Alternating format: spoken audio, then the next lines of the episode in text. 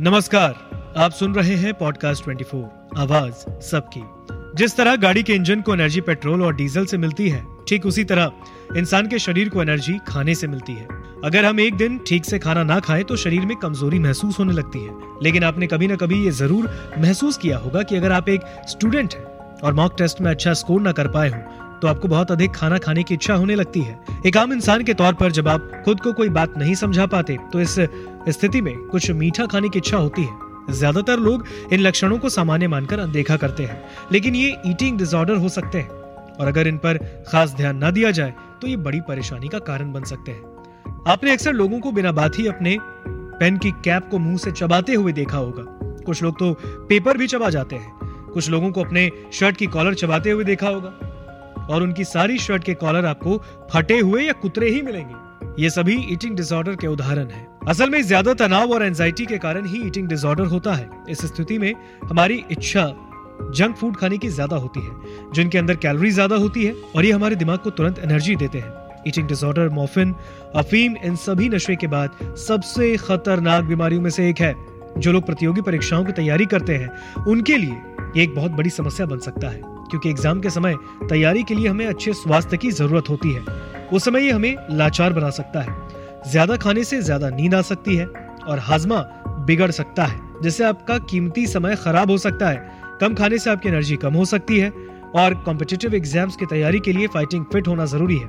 ज्यादा खाने से बेचैनी हो सकती है, इसलिए एग्जाम चाहे जो भी हो, बैलेंस डाइट जरूरी है। ईटिंग डिसऑर्डर कई तरह के हो सकते हैं। स्वस्थ शारीरिक वजन बनाए रखने से इनकार, जरूरत से अधिक खाना, अचानक भूख लगने पर खूब खाना, मिट्टी, चौक, कागज, कपड़ा या उन इत्यादि को चबाना या खाना नाइट ईटिंग सिंड्रोम है। अब सवाल ये उठता है कि ईटिंग डिसऑर्डर होता क्यों है?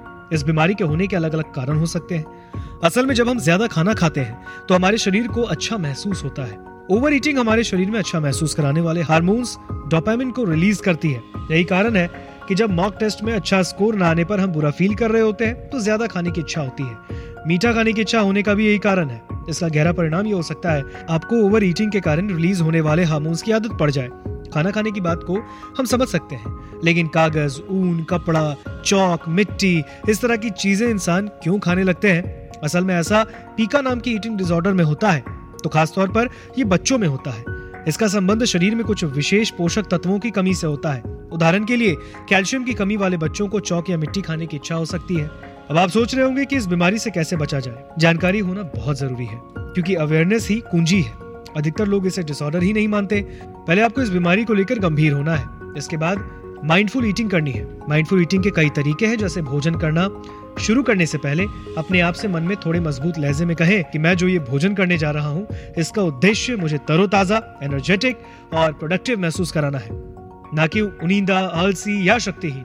जब आप ऐसा करेंगे तो एक ऐसा क्षण आएगा जब आपका शरीर और दिमाग खुद आपसे कहेगा कि बस, इससे ज्यादा खाया तो ठीक नहीं होगा। जब आपकी बॉडी और दिमाग ये मैसेज दे तो ज्यादा ना खाएं और थोड़ा पानी पीकर खाने से अलग हो जाएं।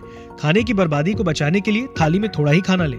उम्मीद करते हैं कि आपको ये जानकारी पसंद आएगी और ऐसी जानकारियों से जुड़े रहने के लिए सुनते रहें पॉडकास्ट चौबीस आवाज सबकी।